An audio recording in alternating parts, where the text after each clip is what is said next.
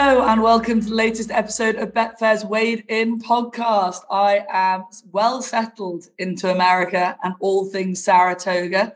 There have been some highs, there have definitely been some lows over here in the last few days. We are going to get to that in due course.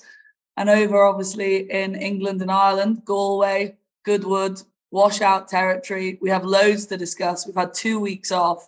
The boys are raring to go having tipped a heap of winners on Racing Only Better in the last week as well. TC's looking surprised at that. Maybe Heat was a slight exaggeration. I didn't contribute. But uh, maybe Heat was a little bit OTT. A few winners, a few winners. Um, but yeah, we've got loads to get stuck into. Obviously, predominantly looking back on the racing from glorious Goodwood, which was less than glorious. But Brendan, Brendan Duke joining us, obviously. I'm just coming straight to you here. We're just jumping mm. straight in at the deep end because we're going to mm. start with good energy, as Barry would mm. tell us. Paddington and ah. your love affair with Paddington, with Aidan O'Brien. It's all going so well. It's like a summer of love for you. I feel like it's just the summer of sweet, sweet love for Brendan Duke.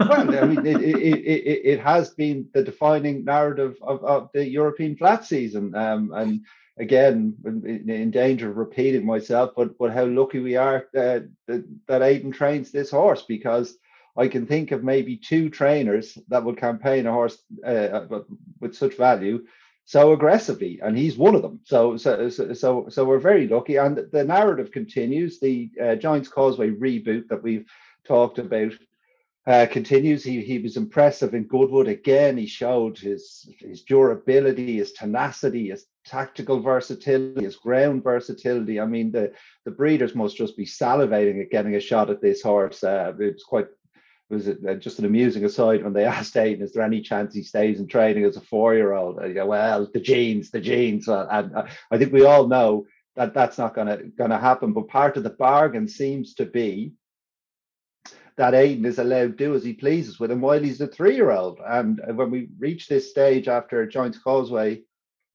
won um, the Sussex Stakes, he had four more runs that season, lest we forget. And I feel like Aidan's going to do exactly the same thing, although perhaps not exactly the same race. So just briefly on the race, it was a pity Inspiral didn't run a race because in terms of performance, I think beating Emily Upjohn in the Eclipse was actually a, a better performance. That French horse is reasonable, but he's no, he's no star. But it was hard in those conditions and the way the race unfolded for Paddington to be impressive. So he got the job done. He won the race.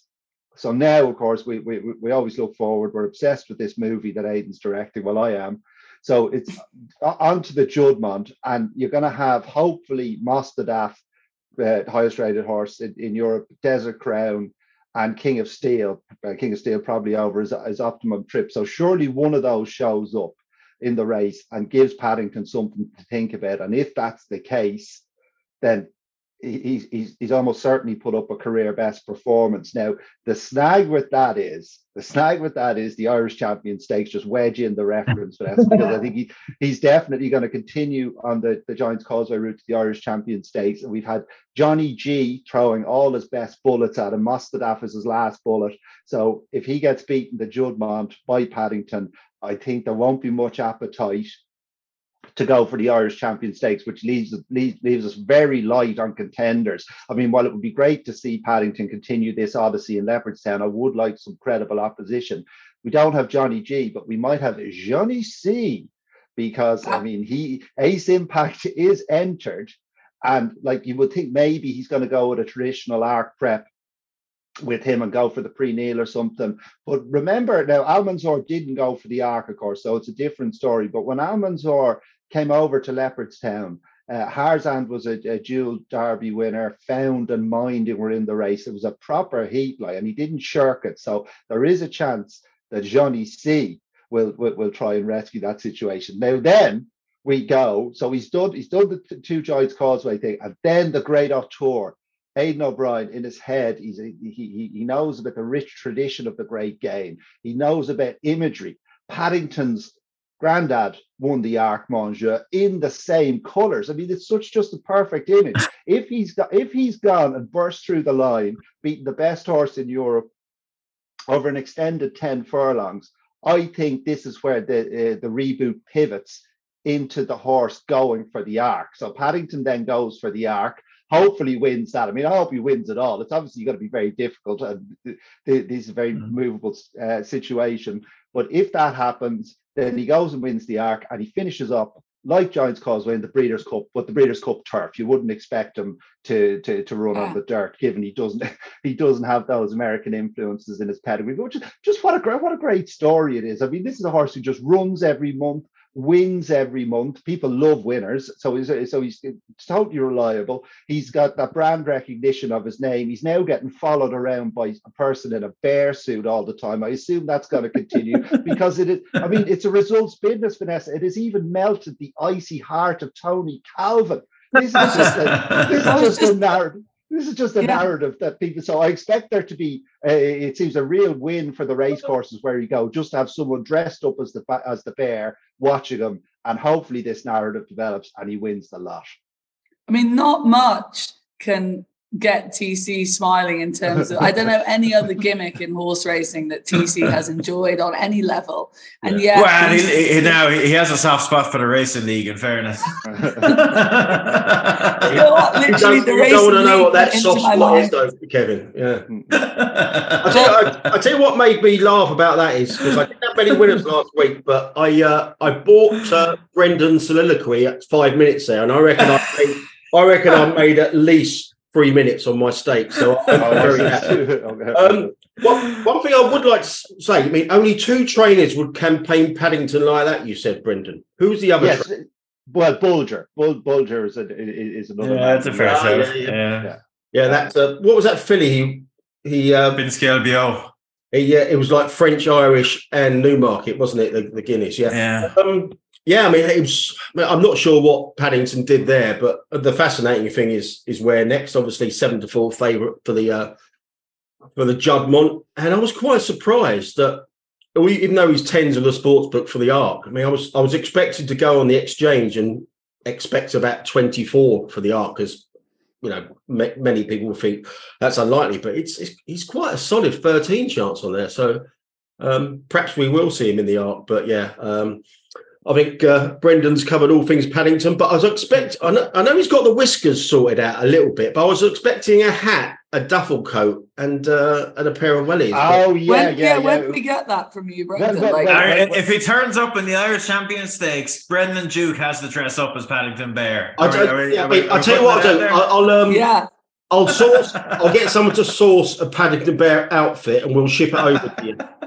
Okay, well that's that's what I was because I was thinking I was going to have to, get duffel coats and sou'westers, and the main thing is uh, that I'm not doing this for for clicks like some media tart. I'm doing it for charity, so it's totally fine. Yeah. Okay, uh, okay, I thought it was going to be Halloween, but I'll do it for the Irish Champions State. So for, for, for charity and from a place of love and passion, as that opening gambit from Brendan proved. Like, you know, we're we're told on this podcast to start with good energy, and so there's no better place to start than Brendan Duke and Aidan O'Brien with a horse like Paddington.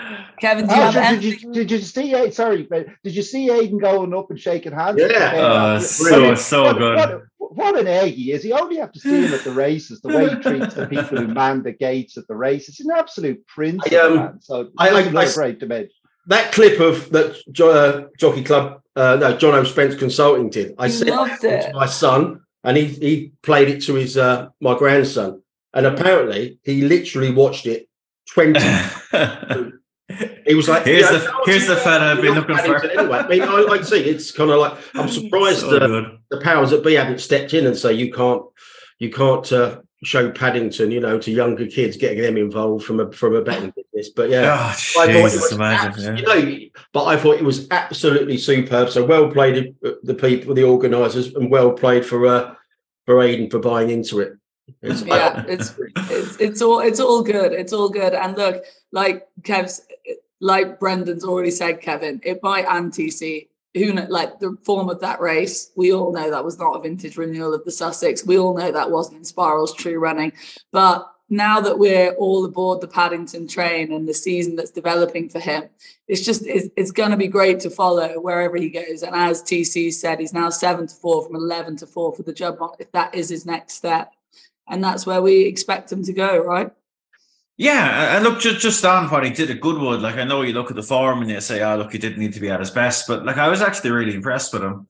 Um, because like he got first half of the race, like he very much got things his own way in front, in fairness. But like Inspiral attacked him very early um for the conditions. Like like she attacked him like like over three furlongs out, and he's seen her off. And then you factor Cheval, like who, who's a good horse, who got to conserve and wait and wait and wait. Then he gets he attacks him late on as well. So he had to go and win it twice almost. so like while while the bare form um won't go down as one of his best efforts, like Uncity. uh, was that oh, that was that was unintentional if I did something there. no, no, you said the bare form. The bare form. Surely that was intentional. no, but not that clever, clearly. Um, but yeah, like I thought he was really gritty, like really tough. Um, it was rotten ground. Um, he's been really busy. It's, it was rotten ground.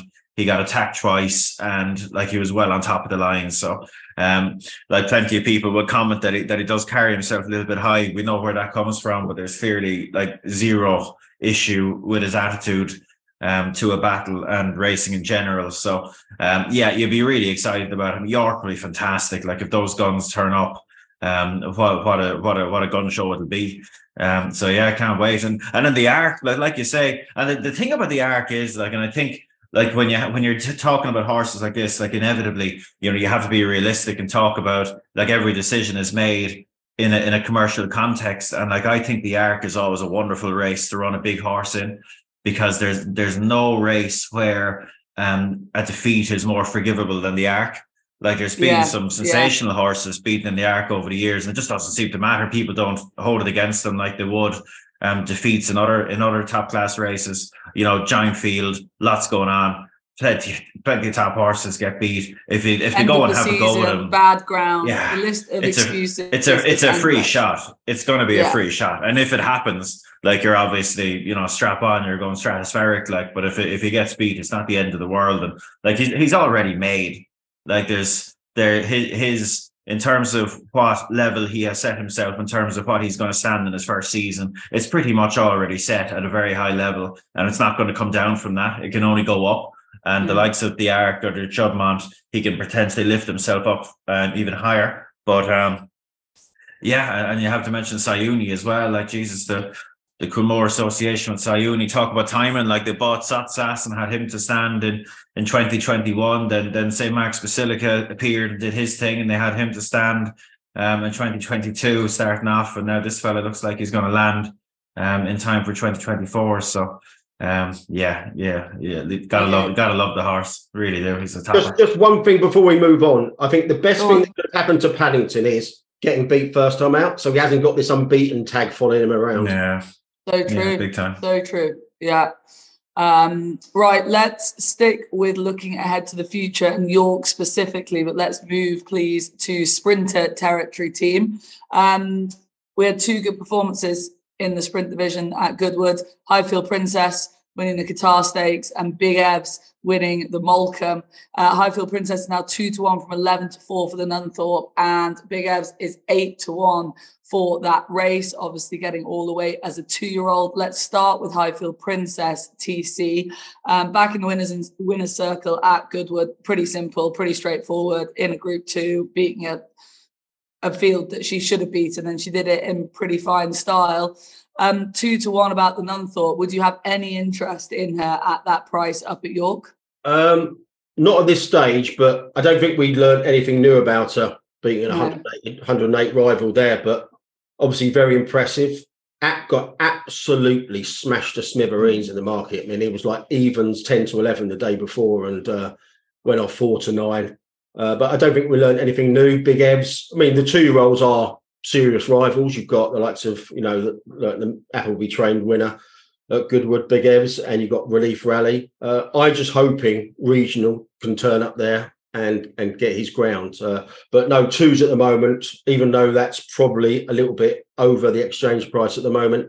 Wouldn't interest me at this stage, but obviously she's a massive runner if she gets there on the day. Yeah, absolutely. Big Evs, and Brendan. You're a free swing to talk about Highfield Princess too, but just as a sub story, Big Evs is, you know, season for the connections has been a nice angle to follow. Um, Obviously, following up his Windsor Castle win, then in the Molecomb, and they're proving that the Windsor Castle win was no fluke anyway. And at least they've got a proper one to go to war with at this point in the season anyway. Yes, uh, I suppose anti-post punter should be aware that he needs to be supplemented, but connections must be feeling really good about things. And the the, the way Mick Appleby was talking, it seems that, they're leaning that way. Highfield Princess, as Tony said, back to zip defeat was out of the question, housed up. She had a very lucrative time around uh, uh, uh, this time last season, and she's obviously a worthy fab for the Nunthorpe. But we Kevin indeed would probably like to come in because he's a real believer that the two year olds get a little bit too much weight in in in those sprints. Uh, and Big Evs, I mean, probably on ground that wasn't ideal for him. He showed a lot of tenacity, didn't he? Serious gate speed. He just burst out of the stalls. And then I thought he was going to be run down late, but not a bit of it. He, he, he knuckled down again, pro- probably with, with, with, him having so much brazen speed, probably not ideal conditions, but he's a lot of heart, he's a lot of ability and um, may, maybe the two-year-olds do get uh, too much weight, although they never win at the same time, do they? That's the only thing I'd say to Kevin. That, that, I know not many of them have tried, but they never seem to win. Go on, Kev. Sorry, I missed that. Talking about the two-year-olds getting the weight in the Oh yeah, no, I love it. Like I'm, I'm always saying, but, like I think the way I think the way for age is wrong. Like that's been my view for a long time, and I know Timeform take the same view. That, but Brendan's saying that they often. never actually win. Yeah. Yeah, they do occasionally, but they, I think they, they always they generally will run very well. Um, and like I think if, if, it's one of those sample sizes your enemy there, like you know, if if, yeah. if the if the fastest two year olds around ran it every year, I suspect it would become it, would be a regular thing. Um, I'd love to see it happen more. You know, it's it's it's it's a you know it, it seems a punchy thing to do, and a lot of people aren't inclined towards it. But if um if they tried it more, I think that there, you would get regular winners. I suspect. Um, I was all in Wes Ward's heyday, which um, seems to have passed, I dare say. Um, it always amazed me that he didn't try it more. Um, he tried it a handful of times. It went very close. One time, didn't he? With um, ooh, oh, when, with, when Frankie with got filly. wrong.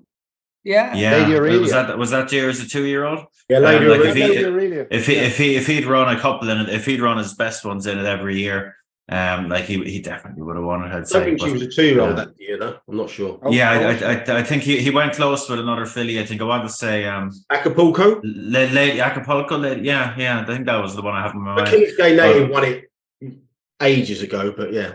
But, yeah, lyric, lyric fantasy going way back. um, but yeah, no, I'd, I'd love to see it happen more. But um, yeah, sample size is your enemy there. But hopefully, a couple have a go this year. What about let's stay looking ahead to York and we'll focus in on the Yorkshire Oaks. It was another good week, Group One winning week for the Shadwell operation and Jim Crowley. Al Husn took the Nassau mm-hmm. Stakes and is now six to one from 16s for the Yorkshire Oaks. Kev, um, I mean, she beat all the right horses in second, third, and fourth. She was obviously a bigger price than them on the day. I was personally most disappointed in Blue Rose Cen, I think, above all the others in here. But now she's going to head potentially to the Yorkshire Oaks, and she's taking some significant steps forward this season. I mean, obviously, this one being the biggest of them. Yeah, no, look, you give her full credit. Um, she beat Nashwa at the time before, and um, she didn't get her credit for that, but you have to give it to her this time. Look, really tactical race. Um, I, I, haven't been a sick after a race for a while now because I thought Ryan just rode the most beautiful race on, on above the curve tactically, and like really, you know, rode to beat the big two and beat them, and got done by another one that kind of followed him in the right spot.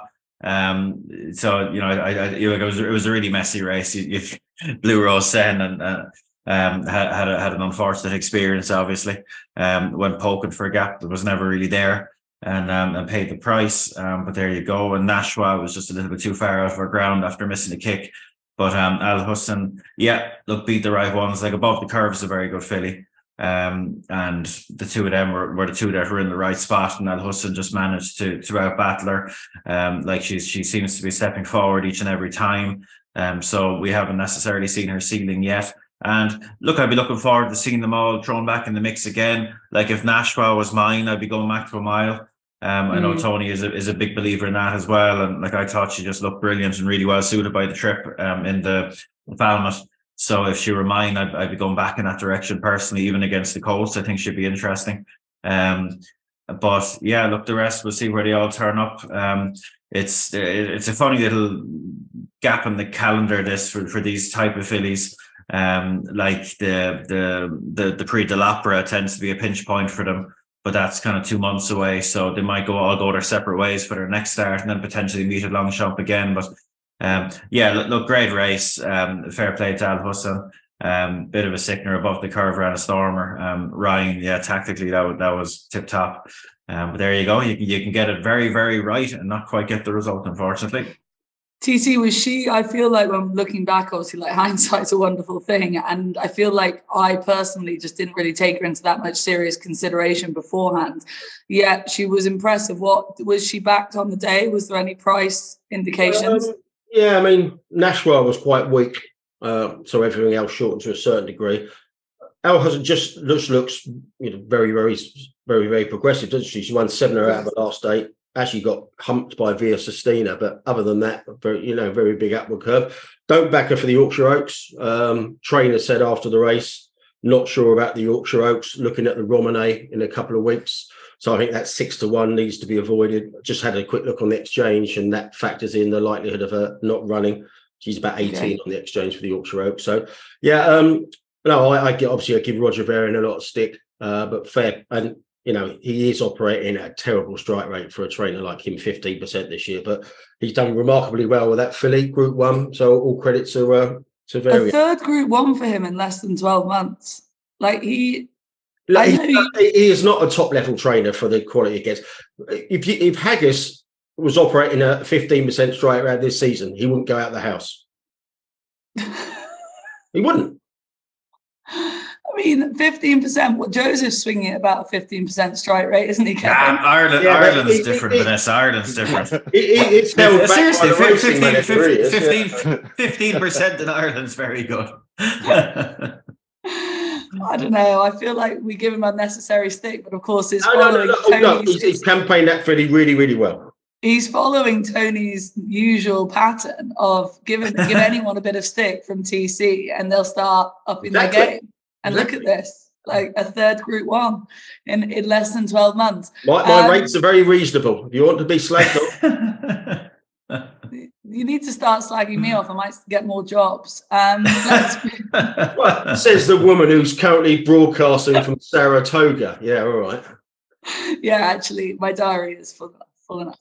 Um, let's move on and discuss. Unless Brendan, did you have anything to add in terms of the fillies just before we move on in that category? No, I think the the, the lads suffered a blue, blue recovered a blue rose end at a brutal trip, and Nashwa was in the wrong place. But Al son won the race. I suppose the, the only thing you'd say is Via Sistina's some tool, isn't it? I mean, she's kicked yeah. first and second yeah. out of the way. I don't know what happened to her in the Falmouth, but on her day, she's some weapon. Yeah, fair comment. Um, TC, I want to come to you for the next little segment because Desert Hero and Chess Piece um, have been market movers for the St. Leger after the Gordon Stakes. Obviously, Desert Hero winning it is now six to one from 16s for the St. Leger, and Chess Piece is eights from 16s. Uh, both of them kind of continuing their upward trajectory in that Gordon Stakes. Are you still keen on the latter? It was Chess Piece for the St. Leger, wasn't it, Tony? I mean, now that he's eights, obviously you tipped him up at a much bigger price, but he mustn't have done anything in that race, despite not winning, to dent your enthusiasm for him, surely. Yeah, um, I thought it was a very good trial. Um, yeah. Um, I thought it had a lot of depth to it. Desert Hero, you know, stalking ride, picked up chess. I felt a bit sorry for Chess Piece because he was out there all the way. He saw off all the other uh, rivals and then a brilliantly ridden Desert Hero just nailed him late by a neck. So I could, I think that's I think the sports book are right to take that form, um, rate that form quite highly. They are ducking both the winner and the second uh, at sixes and eights respectively, and you can get eights and fourteens. Now I, I did a piece for the um, betting dot betfair uh, from the Leger this morning, which is live already. Um, and I came to the conclusion that I wanted to be with Desert Hero. You can get eights in the marketplace uh, oh. And I, I, backed him each way at eight, my fourth bet in the race. So I'm drawing stumps if I get this one wrong. But I, you know, the chess piece bet at 20s is still live. But yeah, I just like it's he's obviously ground versatile. He's he's improving. He's got a stamina laden pedigree. I, I, rate that Goodwood form highly. You know, the third was well beaten off. Uh, and more importantly, he's going to go straight to the Doncaster. I don't like backing horses anti-post that have are going to run again before the before the big trial because obviously they can disappoint and you may not even get a run for your money. So sounds like it's going straight there. Yeah, I'm I was I was very taken by Desert Hero. Not giving up on Chess Piece yet, but I had a real good look at that Leger today and um and I wasn't scared of anything really. I mean, Gregory is around about 130 on the exchange, about five to two with the sports book, and you can say chess piece advertise that um, that Queen's Vase form, so it might be it might point to Gregory again, but um, yeah, I, I, thought Desert Heroes are coming for us, and I thought eights each way at this price uh, at this time is is is important because there are 39 in the Leger. Aidan's got 17 of them and the Voltigeur trial, there's 29 in there, and Aidan's got 16 of them. So the race is going to collapse at some point, and Desert Hero going straight to Doncaster is good enough for me. Okay, and whilst we're mentioning chess piece, obviously trained by Simon and Ed Crisford, we can move on to discuss Van Dijk winning the Richmond Stakes. Um, Kev, I'll come to you for this one he didn't look necessarily straightforward in the finish, obviously drifting across the track, but he's now two from two. He's been well back both times. And he is pretty impressive, despite the fact that he, like I said, didn't look straightforward in the closing stages. Yeah, I wouldn't knock him. I'd say he was just a bit lonely. Um, tough conditions and in front of fairway out, and he just he just got lonely to my eye. Um, Ballyman Boy closed them down, and myself and Dan were, were giving Ballyman Boy a bit a bit of a shout. Um, great to see him improve as he did. Um, made a bit of a mess at the start and finished off really well. Um, look, may have been a little bit flat to finish so close to Vandeek, but um, you know, stretched well away from the rest. So he seems to be going the right way. But Vandeek, um, look, yeah, he'll he'll probably have to meet better ground before the season's out. But um, looks speedy, looks classy. Um, probably going to end up in the middle park, maybe the Morny before then. And yeah, he's impressive. And Havana Grey, another one. Um, he, he looks he looks a right sire. In fairness, um, that's his second crop of two year olds. And um, and yeah, it's it's thrown up a few smart ones again. Um, Brendan, I'm going to come to you next. For we'll keep the show moving at swift pace because we've got plenty of news topics to discuss, but just a few more horses to throw into the mix. Sweet William continued mm. his upward trajectory as well, uh, following up his first handicap win with a second one in much more competitive waters down at Goodwood. He's now seven to one from 12s for the Ebor, but we've spoken about this horse before on the podcast because he keeps getting talked about as an Ebor horse, but there's been conflicting views by all accounts from what the owner said to what the jockey said to what the mm. trainer said. He's now seven to one from 12s for the race, but is he is he going to show up? Can he show up? Will he be there?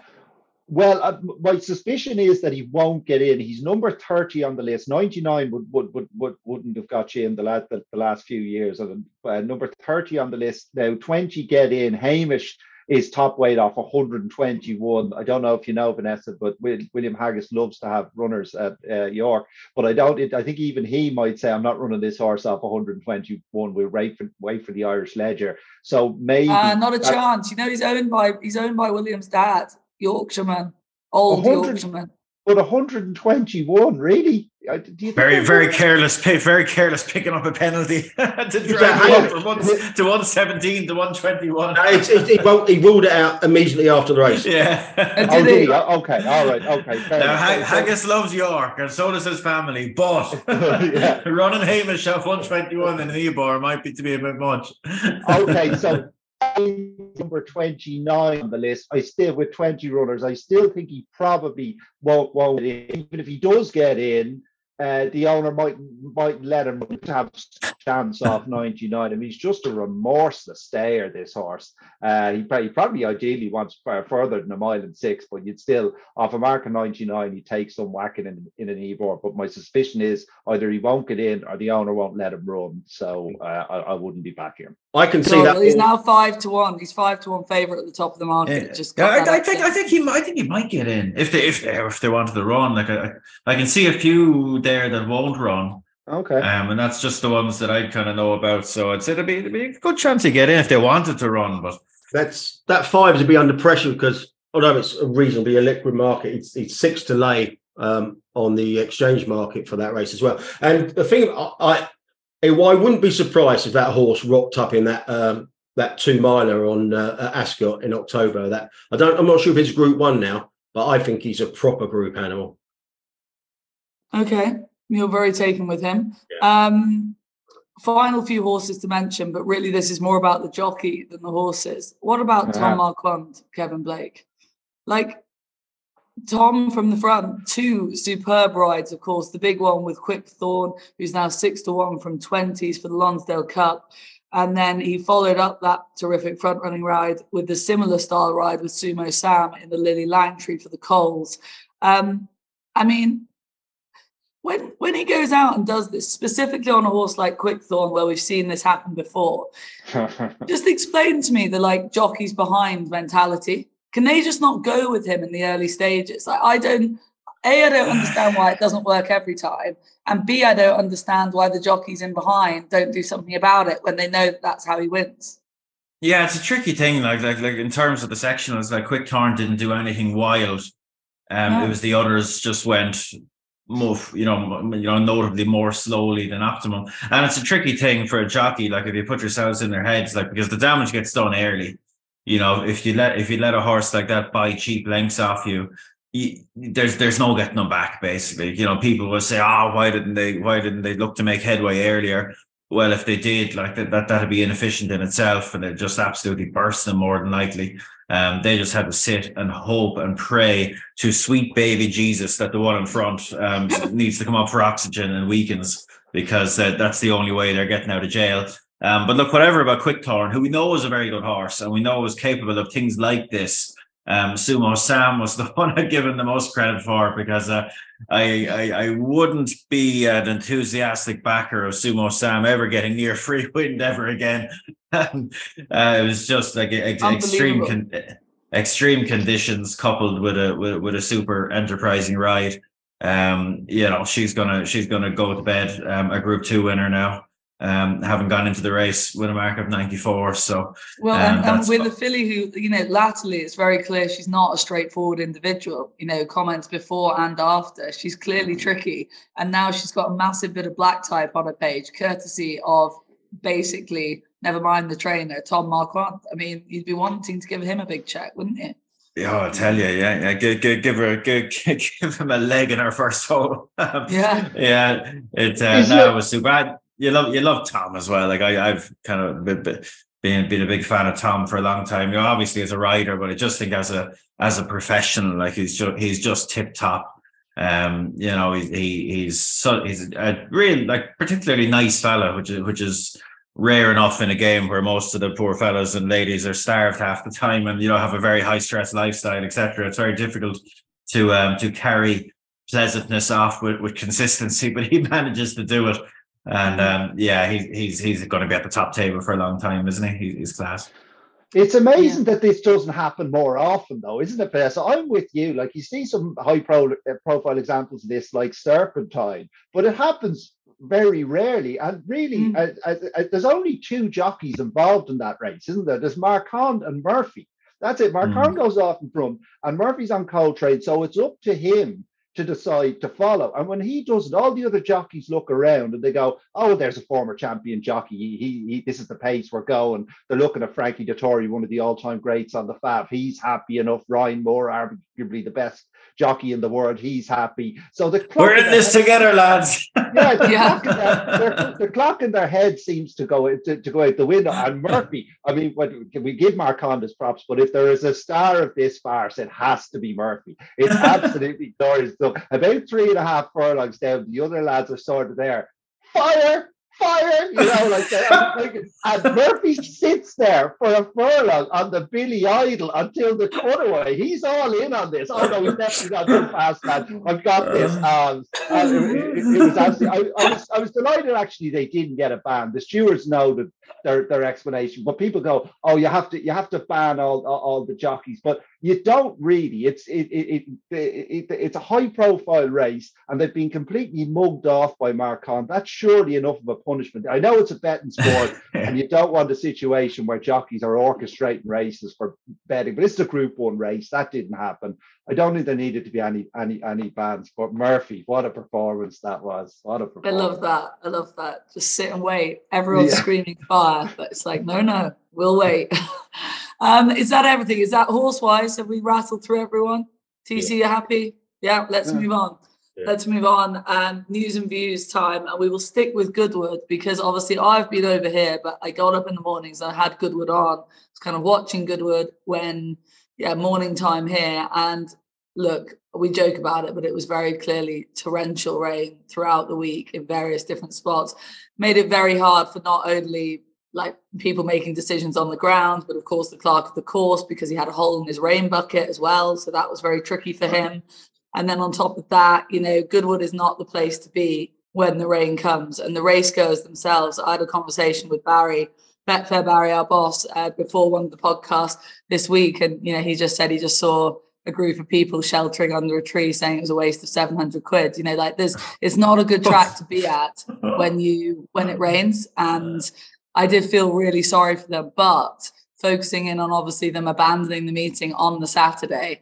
Mm. How did that play out, TC? Because I had abandoned watching at that point. But obviously, when ITV went off air, so did the racing. yeah. Um, well, I mean, look, you have to feel sympathy. You, Goodwood can't do anything about the weather, and it was like filthy all week. But what what they could be is a bit more honest uh, with people. Now, anybody who watched, we you know we we took the piss about the hole in the bucket and stuff, but anybody who's, who watched racing TV from eleven o'clock onwards on on Wednesday just didn't buy into the fact that they got four four point six mil all day. Um, and on the Saturday, even though they got rain all morning, I mean, for them to call that that soft, good to soft, before the start of racing was just ridiculous, and they called it heavy immediately afterwards. So I just think a bit of honesty goes a long way. You have a look at the BHA site on Saturday morning, and it was like you know, you know, intermittent showers, sunny intervals, and that was just like totally at odds with every single forecast for that day. So anybody who look, looks at forecasts saw that coming a mile off. So, eh, but you know, that's incidental, but you know, it's and it was clear that it was getting pretty unraceable throughout the afternoon. We had Mark on saying after he won the second race, saying if it was a minor meeting, they're probably looking at calling it off. And then obviously we we had the uh, the Lillie Langtry, and and after the Stewards Cup, they they looked at the course and said, you know, round the bends, it wasn't happening. So I think it was probably the right thing to run the Stewards Cup but they couldn't just they couldn't just uh, risk it on the bend. So I don't buy into the fact that they ran the Stewards Cup so they could get you know nobody would be entitled to a refund because a refund doesn't keep, uh, it finishes after four races, so you don't you're not yeah. eligible for a refund after that. So I just think it was highly unfortunate. I'd probably give the course a pass. Um, but I just think a bit more honesty about the forecast, a bit more honesty about the going would go a long way with punters. So if you backed a horse on the basis you thought it was good to soft stroke soft on the first race of the day, um, you were mugged off. Yeah, fair. I was over here for my first day's racing on Friday and literally tipped up to the track, all jolly, you know, living my best life in Saratoga, ready for the racing. A uh, few races in, bang, uh, abandoned. Mm. Everyone, everyone go home. Apparently, it happens about once a year in Saratoga, and obviously they had the turf track and the dirt track in action and they can't just transfer the races from one to another and it was that like flash flooding style yeah. thing. So very much the same situation over here just one last thing before the lads get involved. I mean, because our courses are so well watered now it just seems like any amount of rain has a dramatic effect. I mean goodwood i don't think got that much well it's their rain gauge so well but it's at newmarket. That started off at good stroke good to firm in the morning and they didn't get that much. I think they got about 11 mil at Newmarket, and it ended up soft very, very quickly. And when you, in contrast to Ireland, where, like I said, I, I tweeted about it, Galway got 28 mil overnight one day, and it was like raining there a week, just from my TV. And the after 28 mil overnight, the jump course was still soft. Mate, at 28 mil over here, it would be kind of like a swimming pool.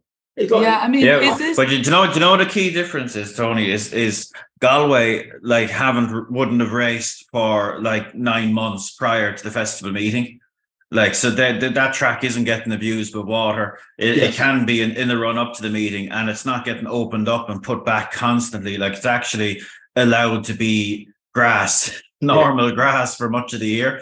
So I think that's a big factor. Like like the tracks in England like including some of the very big tracks, particularly national hunt tracks, like the, the surface, it won't name names now, but to make the point, um, like that, it's absolutely dis- disgraceful. Like what, what what some big meetings are run on in terms of the condition of the ground is absolutely shocking, and it's a consequence of just too much racing. Um, watering can be a factor. But like the, the tracks get some like some big tracks get some abuse in the UK, and In- thankfully in it just doesn't happen as much over here. in Ireland, do they water as much as they do over here? And it would do like they put plenty down when it's needed, like but um like uh, and I know it sounds like a parochial thing to say, like but in terms of like the racing surface and the condition of the tracks, like I, I would consider Ireland like to be different class. Like I think generally, like when British trainers come over here to run and they walk the tracks, they're like Jesus Christ, this is nice, you know. Um, yeah, it's it's it's definitely it's definitely a thing, and you wouldn't need to get too many guesses to think of the, the, the tracks I have in mind for the national hunt side, but um, it, it's definitely a thing. And Galway took that around really well. Like I was there, I was there yesterday, and like you say, I got 28 mils the night before uh, the Friday night, and like it was actually trying out quite quickly again. You know, it was, it was tacky uh, as it wouldn't be naturally, like it wasn't bad at all. In fairness. okay? Yeah. And a, a Let's- fives on winner as well. That's decent race planning, isn't it? Just get those fives on shots in the bag. Beautifully Uh, done. the- Um, uh, Brendan, we've got to keep keep going. We've got quite a Oh, few yeah. topics to get through. Um, but obviously we missed a Weighed-In last week, so we actually didn't reflect on the King George, Hukum Ah. and Westover, the battle, etc., etc. But obviously the aftermath flagged up by TC, Kevin, everyone really that we knew that Jim Crowley was going to get a pretty hefty whip ban and a Mm. fine that came out 20 days and a big fine as well. He's spoken about it since and how he thinks that you know the punishment doesn't fit the crime, etc., etc.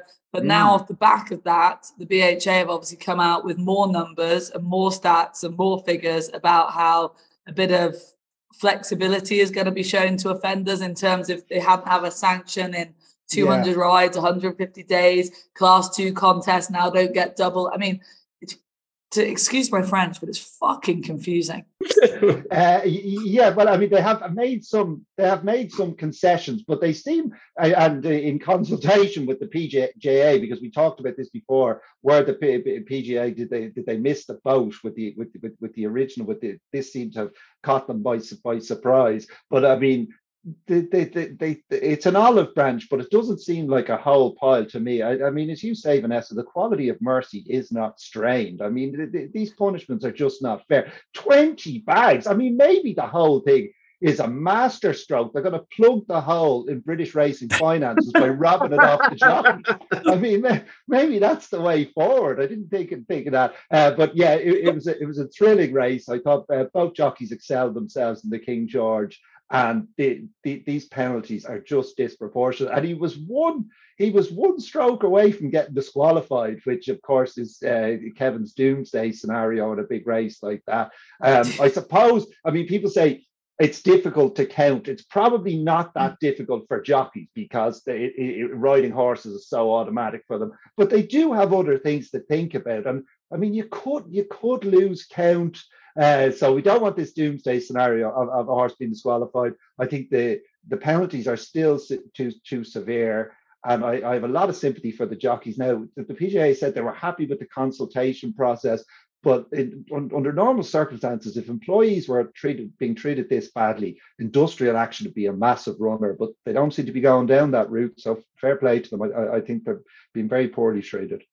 I was a big advert for the one being like, come on, they can surely count, they can surely count. But actually, last night, I really lost track of how many gin and tonics I had, and maybe counting in, in, in, the heat of the moment, maybe in the heat of the moment when you're in battle. Do you know what I mean? When you're in that like fast-paced battle at the bar, it's it's hard to count. it's hard to count sometimes. I don't know why I'm taking the Mickey out of this. It's actually a real problem, and these rule changes are just a fucking disaster, Kevin. But you know, um, like we've been here before. We don't we don't want to bang the same drum. We don't. Yeah.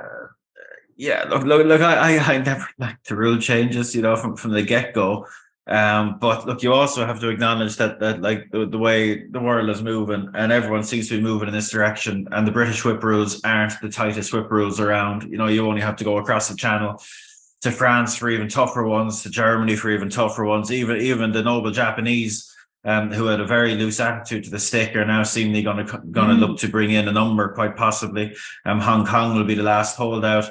Um, and look, it's just difficult. Look, in the BHA brought out the figures. Look, compliance with the new rules, whether you like them or not. Like, there's loads of rules in life that I don't like, but I have to comply with them, or else you get in trouble. Um, and like the compliance levels, while you know you you can you can wheel out the level the amount of punishments and days and it reads like a huge number across the whole population. Compliance has been good. And it's just a bit disappointing that that a big break came on such a stage um because yeah, yeah. like did, did, did was i upset with the right? Absolutely not. Like most people i didn't notice anything amiss at all. But look the rules are there. They're there for a reason. That one of the reasons is to create a level playing field. Um as it is they both broke the rules albeit jim broke it um, by, by that much more. And look if you're not getting full compliance when the stakes are the highest you can argue that the, the deterrent isn't high enough. Um despite you know this having resulted in a, in a giant ban a giant fine. Um but they have they have to comply. They have to comply. Yeah. I you know I don't like him. I don't like him. They don't like him. None of us really like him. But you have to comply. I don't think yeah. the BHA are going to back down.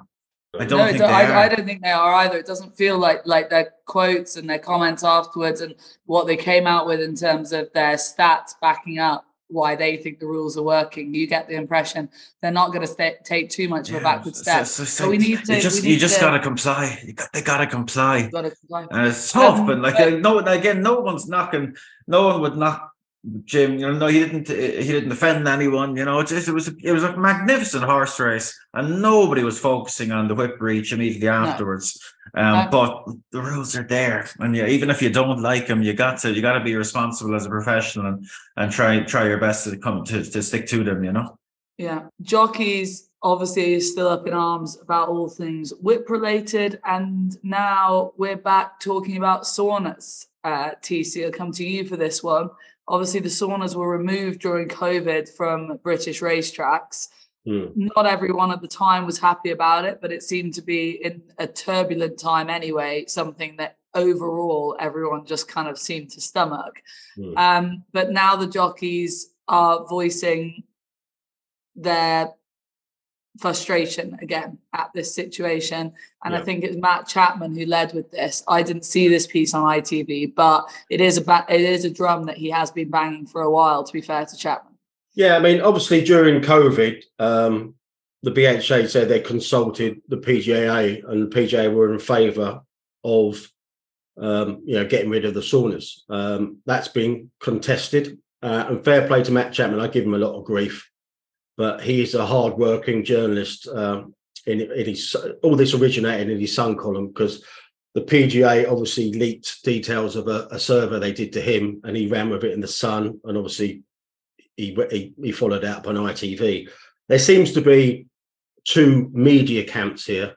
Uh, the establishment figure who gets all the interviews with the BHA, etc., is led by the likes of Nick Luck, and Chapman is the anti-establishment figure who gets fed information by disgruntled groups. So, fair play to Matt. He's a very hard-working journalist, no matter what you think of him. And the situation here is that the jockeys seem, from the survey, to want the saunas back. Uh, and obviously, ITV were beating that Chapman's drum on on Saturday and Sunday. And Tom Marquand was very eloquent on it uh, on the Sunday series program. I think it's more problematic than that. Uh, as we've seen in boxing, saunas can't be the answer. But the problem is, jockeys are taking it off their own back to kind of like you know put the heater on full blast in their cars on the way to racing. So it's even more dangerous. Um, yeah, obviously, boxing is a kind of an equivalent, but on a date, but that's on a just that's just on a long term basis. I mean, if, if, jockeys are doing this in an unregulated environment on a day-to-day basis in their cars, you know, on the way to races, it can't be a very good thing. But my problem is they've decommissioned all the saunas. Uh, they did it partially because they could get separate uh, weighing uh, weighing rooms, uh, changing rooms for male and, and, female jockeys. So the problem there is, I don't think they can bring them back very easily. It'd be very costly, and I think it's right that saunas, you know, should you know shouldn't really be used as a as a short term weight loss. Um, but racing's pretty unique in those circumstances. So, as with the whip rules, I don't think the BHA are going to back down on the saunas.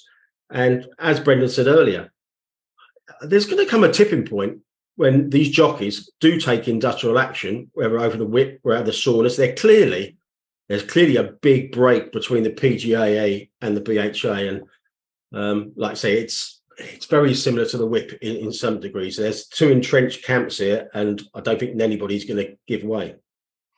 What I think I'm with TC in the sense that in an ideal world, well, no, I, I am obviously with TC in, on the basis that in an ideal world, we don't want our professional athletes sweating out ounces of sweat in a sauna just before they go out to race. Like that's obviously not what you want, but that is there's what is needed some of the time, Brendan. But mm. what is the answer here? Would you be sticking to your guns if you were a leader of the world? Would you be sticking to your guns and saying, no, no, we, we, we don't want them. We're looking after your health. It's breaking eggshells to make an omelette type thing. Or would you accept the fact that if they're not doing it on a track, they're just going to be doing it elsewhere and that could be even more dangerous? Yes, indeed. I would be very much in the latter camp, Vanessa. We have to be realistic. If you want fairy tales, go to Disneyland. They're going to get the weight off somehow because they don't they don't want to lose the rides. Um, I didn't realize it would be so difficult and costly uh, to, to bring the saunas back um, on, on, until uh, Tony mentioned it. Uh, and I suppose the difference between boxing is that the boxers have to weigh in 48 hours before the fight or something like that. I'm, I'm 24, yeah. Oh, 24. So at least they, whereas the, the, the riders have to weigh out 15 minutes before the race. So it's just the nature of their business. And professional athletes, by their nature, are very driven and they're willing to do whatever it takes. And if, if what it takes is having the heater on in their car, that they, their hands could slip off the steering wheel or they could fall asleep at the wheel, then I think it, we, would be better off bringing back the saunas. We should yeah. mention that Neil Callan actually lost the riot, the winning ride on Sumo Sam because he couldn't. I make... saw that, yeah. Uh-huh. So obviously that's brought that's brought it into sharp focus as well. And the other thing to mention is Martin Dwyer tweeted about it, which I couldn't believe. In the consultation process that led to the changes that we mentioned earlier, uh, but BHA apparently made the jockey sign a non-disclosure agreement while the discussions were taking place. I mean, what the hell is going on there? An NDA about a discussion? Yeah, mm. very odd. I don't know. I, I I'm not entirely sure how this one's going to pan out. I don't know who's going to back down or who's going to lead the march in terms of from the jockey's point of view. But as TC said, you know, they they they seem a disgruntled bunch at the moment, and the power is ultimately in their hands if they did want to do something severe. But time will tell. Um, last topic to wrap up the show is not a jolly one, I'm afraid.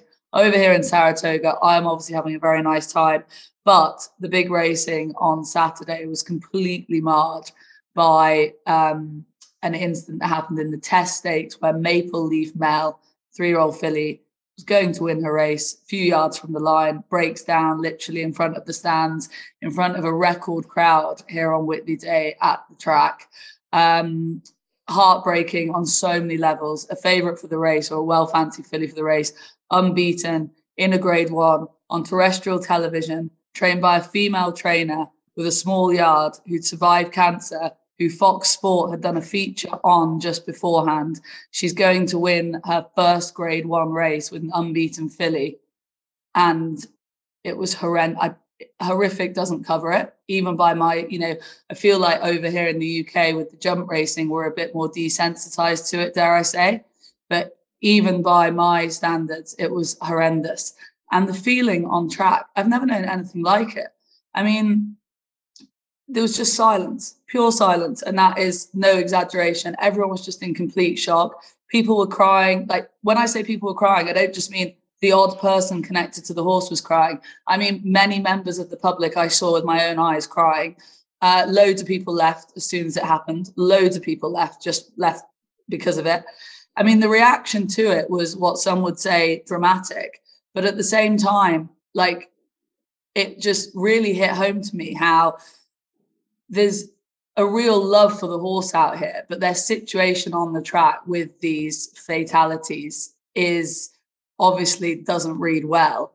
But no one has the answer. But at the same time, like it seems like it hits them harder than it does, dare I say, over here with us. No, I don't think after the Grand National you'd walk around seeing people cry, like openly crying, many people leaving. And obviously, you add into the story all the facts I've just said, and the fact that he's he the filly was owned by a very high profile person. I mean, the whole thing could not have been any worse on any level for American racing. And I just felt so sorry for everyone here and everyone involved. Even the next day, I'm staying with someone. They they had they were having breakfast upstairs here, and they're on the phone to somebody and they're talking about it, and that person on the phone starts crying again, and she's like, "I'm not going racing today." You know, that's how hard it's hit them here. And when I walked in on Whitney Day, I was maybe expecting protesters. You know, you hear, you know, I, I thought that might be a thing. Saw two people just on the sidewalk with like a you know, their version of RSPCA type flag. And everyone on the track, you know, there's a real, I don't know, like I, I had it in my head that is the love of racing in America waning, you know, is the tide turning towards the antis. But it doesn't feel like that at all here in America. You know, they had a huge crowd. It's they love the game, they love the horses. There's, but what's happening on the track is not okay. But what can they do about it? I don't know. But that's my insight from the track. I was shocked. It's been shocking. TC, you can. I mean, who want? I don't know. I think what you've just said there is absolutely brilliant, and I won't lessen it by adding, trying to add to it when I've got nothing more to, to give. I thought that was brilliant from you there. A Thanks, brilliant, brilliant summary. Brilliant summary of a very sad situation but i don't i don't have any answer you know. The only thing i would say which is quite interesting as well is from a broadcast point of view um obviously this was as i say on terrestrial their version of terrestrial fox sports for three hours on saturday for whitney day. And the way in which they cover it i'd be interested to watch the it back because obviously you know, ITV over here with fatalities during the national really get on the front foot with having someone veterinary on to explain why a horse can't be saved or what's happened. And I'd be intrigued. I haven't had an opportunity to watch the the the show back, but I'd be intrigued to see how they handle it over here because millions of people tuning in. That's that's your moment to handle it as best you can. I think they had yeah. the feet heading up the the presentation team. No better man in that situation. Yeah, I'd be interested to see it as well now because, like you say, they just don't get this as much in America um, on big days. Like we are definitely a bit more desensitized to it because you know jumps racing is so prominent, and um, that is unfortunately a more regular um, part of the game. And like this was a tough night for American racing. Now it really was because it like they they are in need of good stories and and um, things that capture the imagination. And, and this filly was definitely one that was on her way to doing that. And like that's just, you know, nightmare scenario in every way, shape, and form. And and then the other, you know, existing and ongoing fairy tale story in American racing is Cody's Wish, and then he goes and gets beat later on in the carriage, you know. So well, exactly. It, uh, again, you know, watching it, I was with racing people and then, you know, surrounded by the public. I promise you, it's like we're all we were like everyone went there, you know, excited to see Cody's wish and that story continue that narrative. And it was just when the wind being taken out of your sail wasn't even close. Wasn't even close. Mm. It was mm. like the Whitney just kind of came and went. It was a bit of a surprise. Cody's wish got beat. Everyone just left, sort of like, you know, it was it was shocking. It was shocking. But anyway, yeah, not a good night. And look, look, it's not. Unfortunately, it, it's you know, it's not the first, and it probably won't be the last time it happened. God, I remember a filly called um, Eight Belles who, who something not dissimilar happened. Like again, a filly that, that was really flying, and she took on the boys in the in the Kentucky Derby, and uh, like I think she finished second and broke down like just after the line, and like it was one of those that at the time it was just it was just a bit of a shocker. And I remember they had well, I don't I don't remember it, but I, I recall hearing about it. The it was the, the the event that kind of finished high profile match races in American racing that are really high profile match race, and one of them broke down in it fatally. Um, this is going back a few decades now. It's like, look, this sort of thing has happened before. This was a particularly bad night at a bad time Yeah. for American racing when there's lots of other bigger picture stuff going on. Um, yeah, tough stuff. And I don't know if you saw that, if you saw it um, the day after, um, Brendan Walsh, who trained the eventual winner that went on to win the race after um, Mm. after Maple Leaf Mel had broken down. You know, in American racing, when they win a big race, they they they give them this big um I forget what the term is, like a, a big um Like a- almost a necklace of flowers for the horses, Yeah, um, a big a bouquet job. Yes, and they hang it around the horse. And he went and um he went and gave that to um to to, to Melanie um Yeah. the following day and there, there was a few pictures of it now and it was it was it was pretty tough Yeah. stuff now. They but, obviously, you um, know, the the connections of the, the horse, Pretty Mischievous, who ended up winning the race. You know, they they didn't go to the winners' enclosure. Obviously, I mean, it was it was horrendous. But anyway, on that note, we do have to wrap up, guys. Unfortunately, sorry to finish on a bit of a downer. Um, for what it's worth, other news from Saratoga. Um, what have I got for you? Saw a very good two-year-old, Chad Brown's two-year-old yesterday. That was exciting. Ways and Means. She made her debut on the dirt. She's a dirt filly, and the chat beforehand was that she was the, I quote, fastest horse in the world. And she won by about 10 lengths on debut, not getting an ideal trip for Chad Brown. So it was exciting to see her. That was pretty cool. Um, and then big sale tonight, Saratoga, big two day sale kicks off now.